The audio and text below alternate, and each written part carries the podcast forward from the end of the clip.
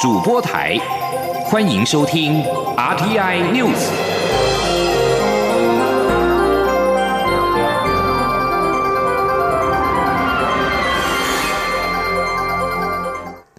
各位好，我是主播王玉伟，欢迎收听这节央广主播台提供给您的 RTI News 新闻。首先带您关注台湾 COVID-19 确诊个案在4号已经逼近了3万人。根据卫福部今天在行政院会的报告资料指出，依据数学模式推估，5月11号预估新增发病数最多可能会突破10万例。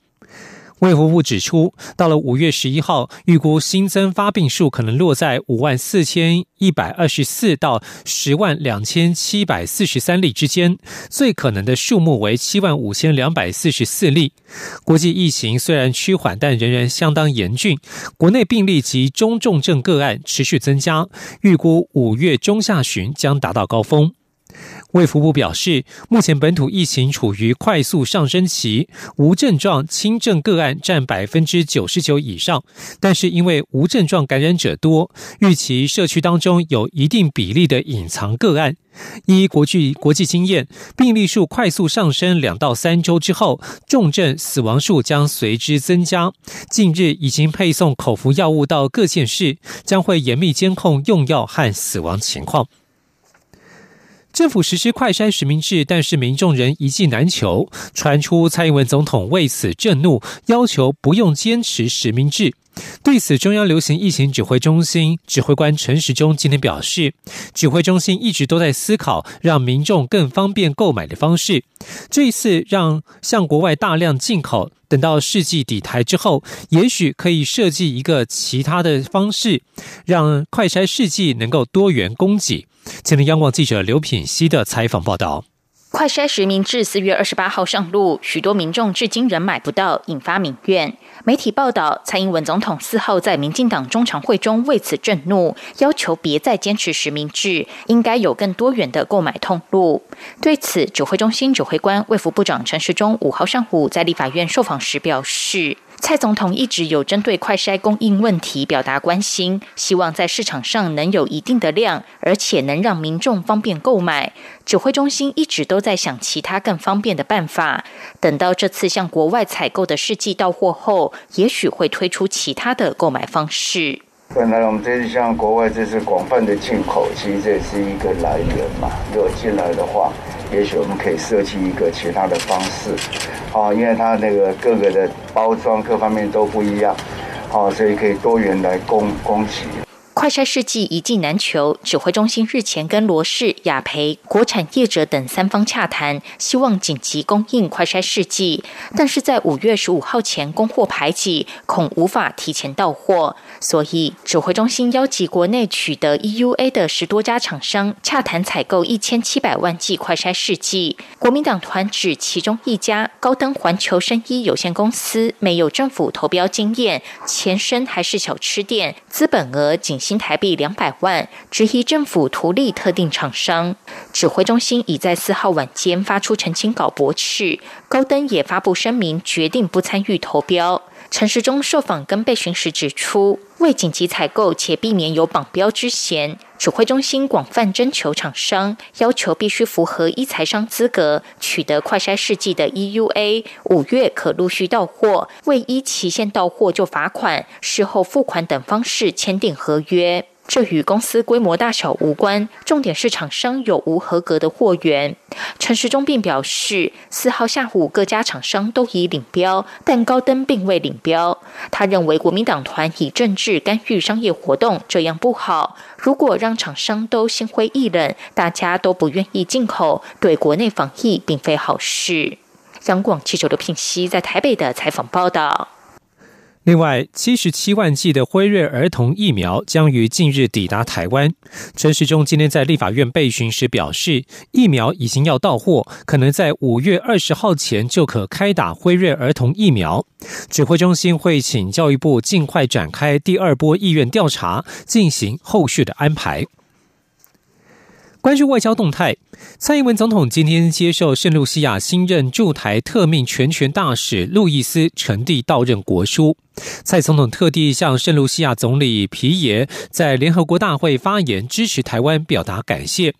路易斯则是透露自己在就读研究所时曾经结交来自台湾的好友，他很高兴能够到台湾亲自见证好友口中的美丽国家福尔摩沙，也深信两国邦谊将会持续茁壮。今天记者欧阳梦品的采访报道。蔡英文总统在接受圣露西亚新任大使路易斯·陈蒂到任国书后致辞表示，他曾在2019年访问圣露西亚，对两国在各领域的合作成果印象非常深刻。过去几年，台湾与圣露西亚除了携手面对疫情挑战，也在农业和教育等领域持续加深合作关系。他并特地感谢圣露西亚总理皮耶在联合国大会发言支持台湾。他说，尤其皮耶总理上任以来，非常注重协助青年和妇女提升就业技能，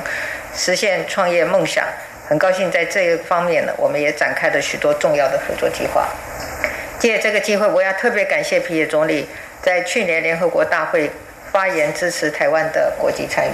总统表示，路易斯是数学教育博士，作育英才无数，曾担任国会议员及教育部长，从政经验非常丰富，也曾多次访台，是台湾的老朋友。皮耶任命路易斯驻捷台湾，代表对台湾的重视与支持。他相信未来两国定将持续深化伙伴关系，为两国人民创造更大的繁荣与福祉。路易斯致辞时则透露，他25年前在剑桥大学就读研究所时，结识来自台湾的博士生，后来曾担任台湾大学人类学系主任以及文学院副院长的林伟平。林伟平总是像大使般向他介绍自己的国家。他在从政后曾3度访台，见证好友口中所描述台湾人民的美丽、温暖与好客。他非常期盼能更深入了解台湾独特的历史与文化，也会向台湾民众宣扬陆国文化。路易斯也对台湾协助陆国社会及经济等各层面的发展，尤其是持续将陆国人民的健康与福祉摆在首位表示感谢。他指出，目前有超过120名陆国学生在台工作及就学，他希望这个数字能在未来2-3年内成长4倍，也相信台湾将持续提供陆国医生、年轻学者、学生及其他专业人员有机会在台湾的世界级机构中学习，让两国邦谊持续茁壮，进而建立更深、更稳固的根基。中央广播电台记者欧阳梦平在台北采访报道。继续关注的是立法院迁址的议题。立法院迁址多年来悬而未决，立法院长游锡堃今天持续针对国会迁改建选址前往拜访台中市政府，听取意见。游锡堃表示，目前国会迁改建的地点有23处，台中市政府今天又新增了3处，包括台中市就会有6到8个建议地点。台中市长卢秀燕则表示，台中市府极力争取国会迁都花落台中，希望台中能够确评中选。今天记者刘玉秋的采访报道。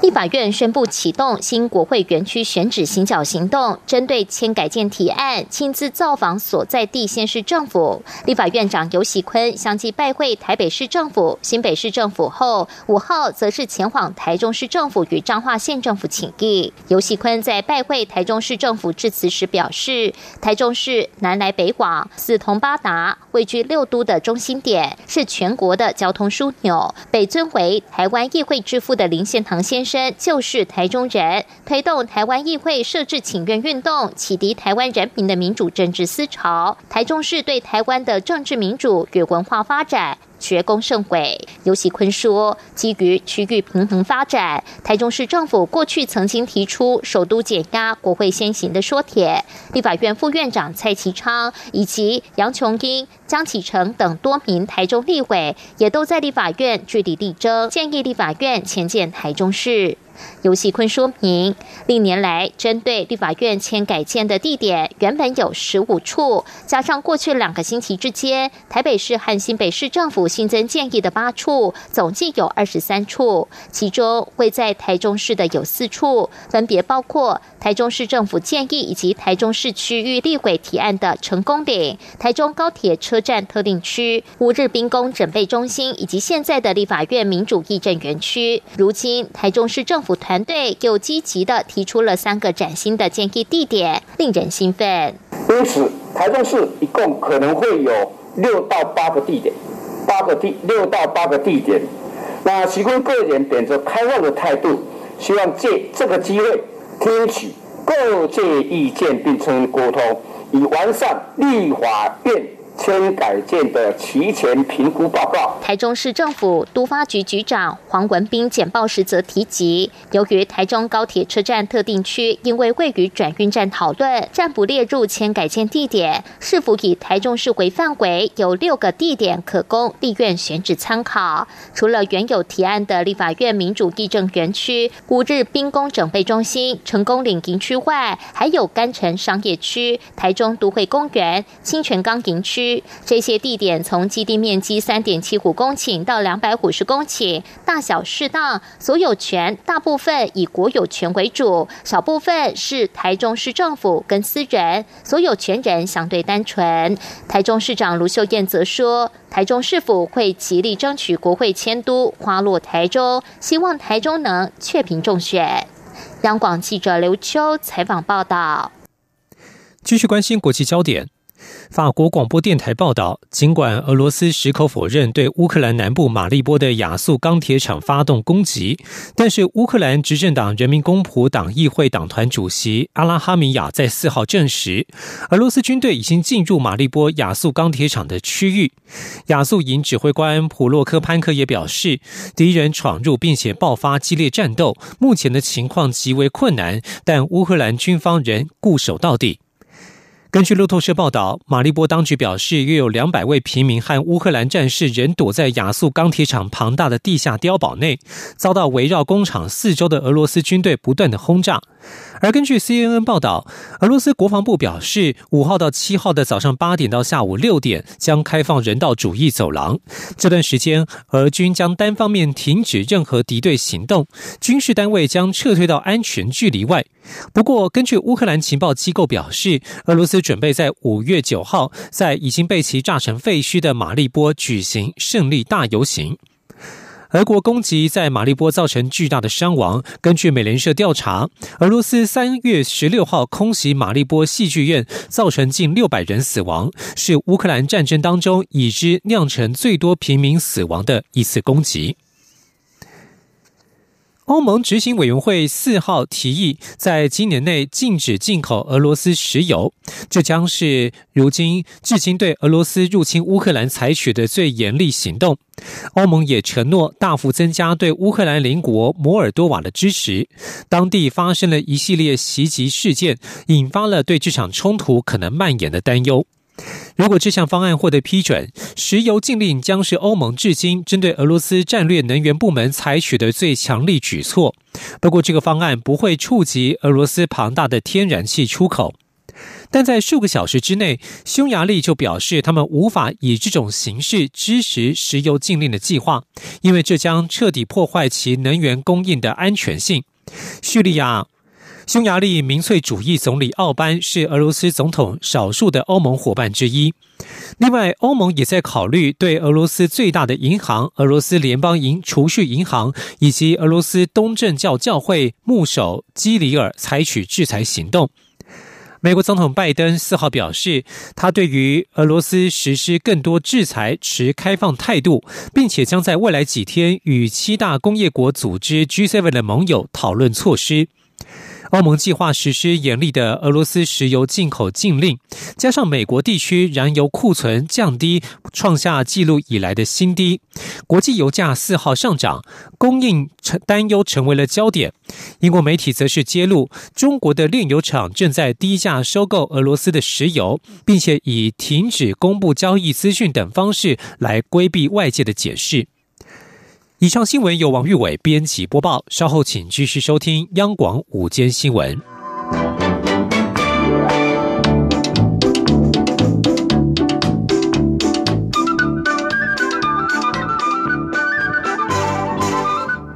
大家好，我是陈淑芳，今年83岁，已经打完第3剂 COVID-19 疫苗。打疫苗前要吃饱睡饱，确定身体状况良好。长辈要请家人和照顾人陪同哦。打完疫苗请在现场休息观察至少15分钟，回家后继续注意身体状况，多休息多喝水。我是陈淑芳，请跟我一起接种疫苗，提升保护力。有政府请安心。以上广告由行政院与疾管署提供。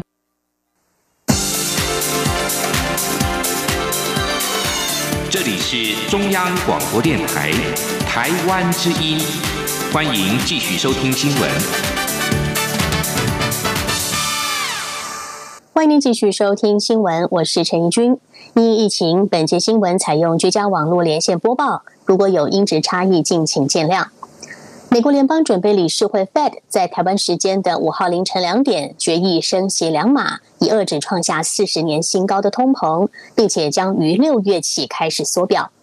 由于一如市场预期，美股道琼指数大涨超过900点，涨幅达到 2.81%， 也带动今天台北股市一大早就大涨了超过200点。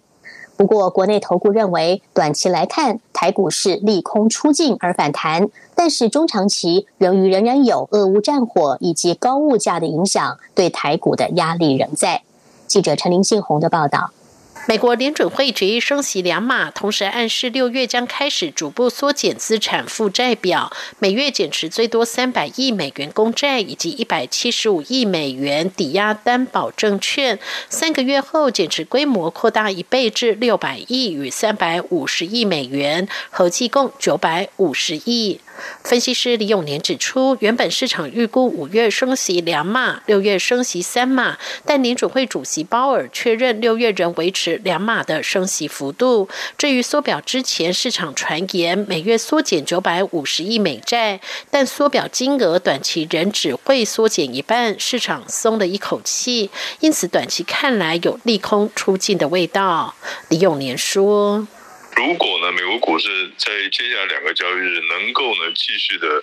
反弹的话，那么这个利空出尽的这个现象就已经可以确立了哈。那可是呢，万一呢，在接下来的2-3天，它这个美国股市又再度大幅度的回档，甚至于跌破这一波的低点的话，那么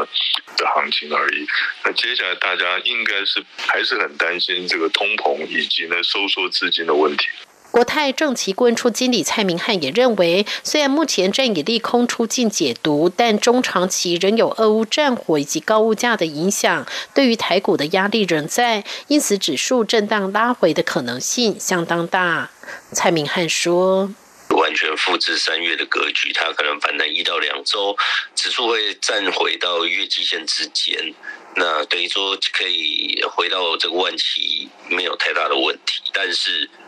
这个中长线的压力不变的情况下，那这个反弹结束之后，指数还是会再震荡拉回的。美国联准会主席鲍尔表达未积极考虑未来一次升息3码的可能性，语调转为鸽派。在未来升息幅度不如先前市场预期的情况下，美元指数贬至1周低点，加上台股大涨激励，新台币对美元早盘也升值快1角，一度来到 29.438 元，呈现升值走势。中央广播电台记者陈琳信鸿报道。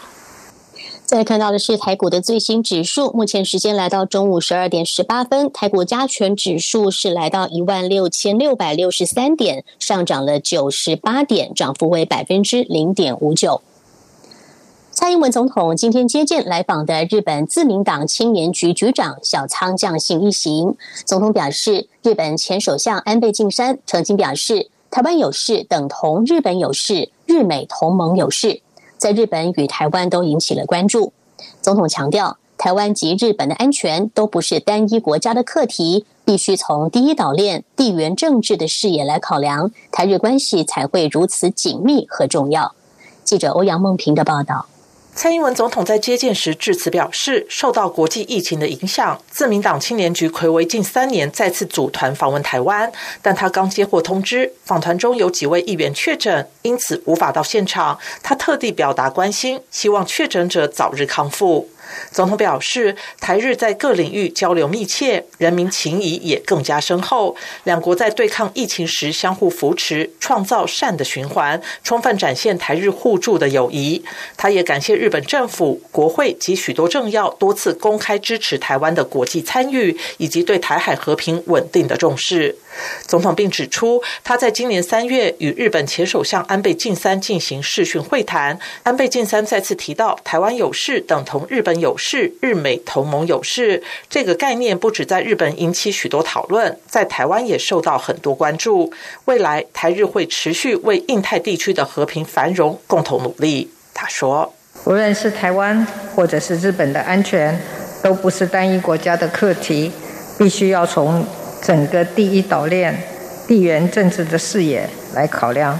也正因为如此，台日关系才会如此的紧密和重要。未来台湾会跟日本继续一起努力，为印太地区的和平繁荣做出更多的贡献。总统也特别提到，台湾在去年9月已正式申请加入 CPTPP， 今年初更完成专利法、著作权法及商标法的修法工作，就是要向国际展现台湾有决心符合 CPTPP 的高标准贸易规范。未来台湾会持续完善法规及市场的措施，全力争取加入 CPTPP。他希望在座的议员能够继续支持台湾的国际参与。中央广播电台记者欧阳梦平在台北采访报道。日本众议员小仓将新率团在3号抵台，外交部今天表示，上午对团员进行了第2次的 PCR 检测，确认其中1名众议员结果呈现阳性反应。得知结果之后，外交部也立刻启动了紧急应变措施计划，检测阳性成员以及同组人员，并且立即暂停接下来在台湾期间的所有活动。另外一组成员因为没有密切接触，将持续一定的行程。外交部指出，这次是以外交泡泡的模式接待访团，处理包含防疫措施在内的全程照料，并遵照疫情指挥中心的规定及建议，将访团分为2组人员，并于访台期间进行2次的 PCR 检测。外交部说，接待访团的外交部人员因为与访宾有保持社交距离，目前都没有异状。外交部将持续遵照指挥中心的紧急应变计划，给予访团照料，并确保我方接触人员的安全。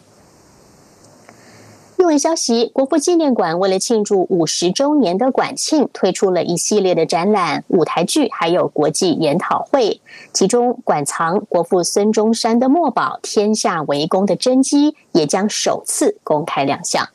记者江昭伦的报道。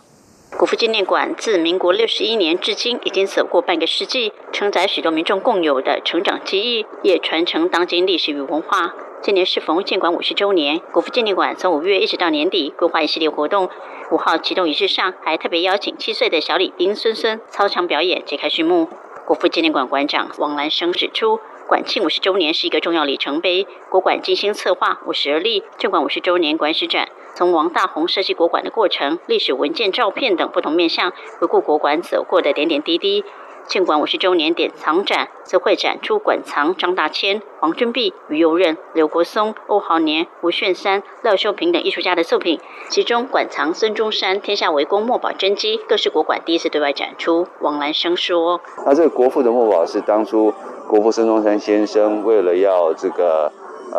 加冕